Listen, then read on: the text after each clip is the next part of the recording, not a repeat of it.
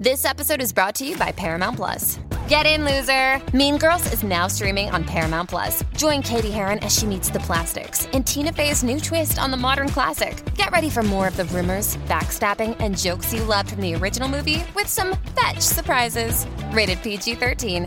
Wear pink and head to ParamountPlus.com to try it free. All right, we're heading out to Delaware where Mary's got a question about a roof. What's going on at your money pit? I have a two story house with three tab shingles that are 25 years old and I'm about to replace them with uh, architectural. I have an attic fan currently. It's about 30 years old, and I don't really have to keep that. But I, my question is regarding uh, an a replacement attic fan versus the ridge vent. So we would definitely recommend a ridge vent over a replacement attic fan for a lot of reasons. Here's why.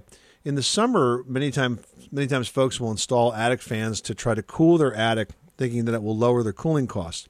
But what generally happens is when an attic fan kicks on, it will depressurize your attic. And then it needs to replace that negative pressure. So, what will happen is it will reach down into your house and actually pull some of that air conditioned air up into the attic.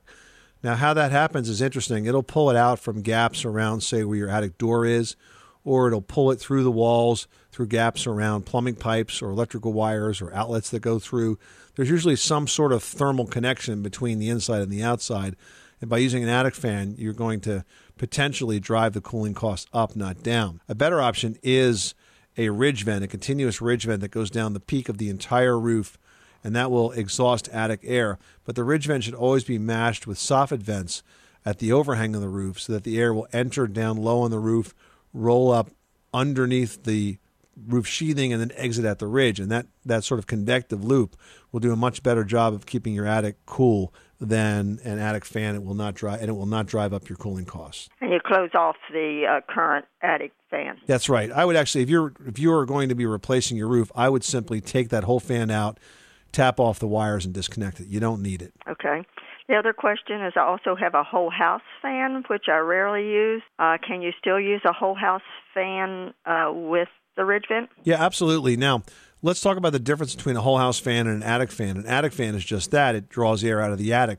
A whole house fan is mounted generally on the ceiling of the of the upper floor of the house and it's going to draw air from your house itself push it up into the attic where it'll be exhausted now the key with a whole house fan is you have to have enough exhaust ventilation up in the attic if you end up having a continuous ridge vent and continuous soffit vents i think you probably will have plenty of exhaust ventilation up there in the attic.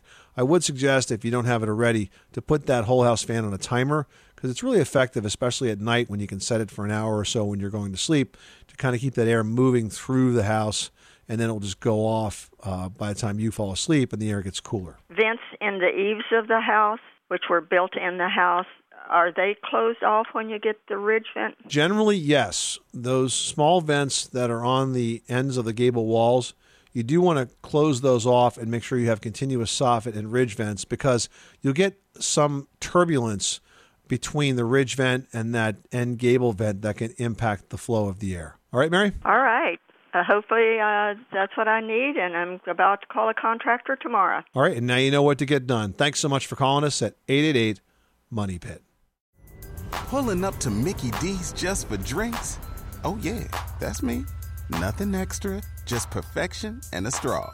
Coming in hot for the coldest cups on the block. Because there are drinks, then there are drinks from McDonald's. Mix things up with any size lemonade or sweet tea for $1.49. Perfect with our classic fries. Price and participation may vary, cannot be combined with any other offer. Ba da ba ba ba.